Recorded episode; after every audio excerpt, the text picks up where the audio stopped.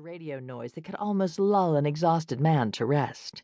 Send a supervisor over for these pediatric DOAs. John Treadgold's body snapped. He shot for the dial and spun up the radio's volume. Are my ears playing tricks on me? He hadn't heard any calls about DOAs, but there was a follow up report tweetering on a back channel, meaning an ambulance driver had called to say he was in service or had something important. Treadgold heard the unit's number which told him the unit was on the east side of Houston. He phoned his station, the local NBC affiliate, and asked the assignment desk editor to look up the call on the computer. The time was approximately 10 a.m. on Wednesday, June 20th, 2001. It's a respiratory problem, unconscious, the editor reported, but later on they put on a note that says possible children. She gave Treadgold the intersection that marked the call's location. Treadgold thought about where he was downtown Houston. He thought about where that intersection was Clear Lake, 20 to 30 minutes away on the outer edges of Houston, not far from where there had been more major flooding and loss of homes during Tropical Storm Allison. Well, it's a weird call, he replied. They said DOA. His editor called the fire station. Do you have a DOA? We've looked at our computer and there's no DOA listed. Well, they may have meant GOA, Treadgold said as he still listened carefully to the ten radios, hoping for an explanation of gone on arrival. No one had waited for the ambulance to arrive. Well, there's nothing else going on. I'm going to go ahead and go down there and see what's happening. He drove to Clear Lake, arrived at the intersection that had been earmarked by the station's computer check, and saw nothing. He studied the neighborhood, a quiet, comfortable, middle class community with mostly well maintained yards.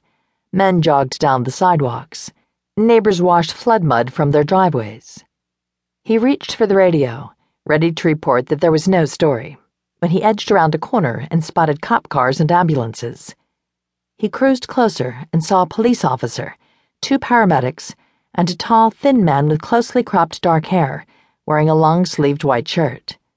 John Treadgold knew from the looks on their faces that Wednesday, June 20th, 2001, wasn't going to be a slow news day after all. He drove past the house, around the block, and returned. Two police supervisors and one paramedic supervisor stood outside the house. Treadgold parked his vehicle and got out. Immediately, a police sergeant walked over to him. We're not going to make any statements, the sergeant said. The medical examiner's been called. Homicide's been called. They'll talk to you. I heard the call was about children. Treadgold looked into the sergeant's face. It quivered. I'll tell you that it's children and there's a multiple amount, and we'd appreciate it if you don't come in the yard. He added that any further information would have to be provided by a Houston Police Department media or homicide spokesperson.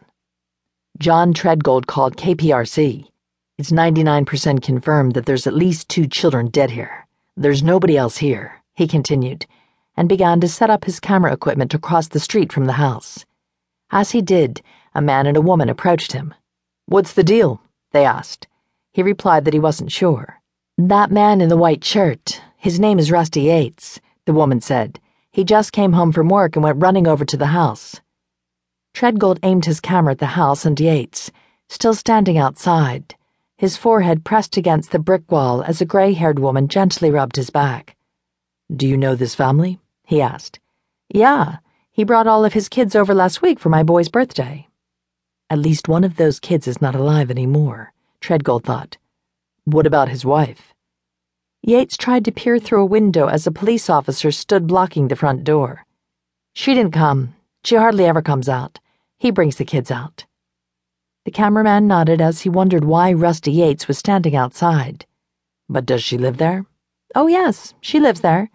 You see her in the yard, but she hardly ever leaves the yard. What's her name? The neighbor didn't know. Teams of homicide investigators drove up and got out of their vehicles. I don't remember the last time I saw three teams of homicide officers come to a story, Treadgold thought. What are all these detectives? I believe somebody is dead in the house, Treadgold answered. Oh, replied the neighbor. I hope it's not one of the kids. Inside the house, the woman with the long, dark, wet hair sat on her love seat, her hands calmly folded over her lap. HPD officer Frank Stumpo looked at her. She looked at him, then looked away. Rusty Yates moved to the back.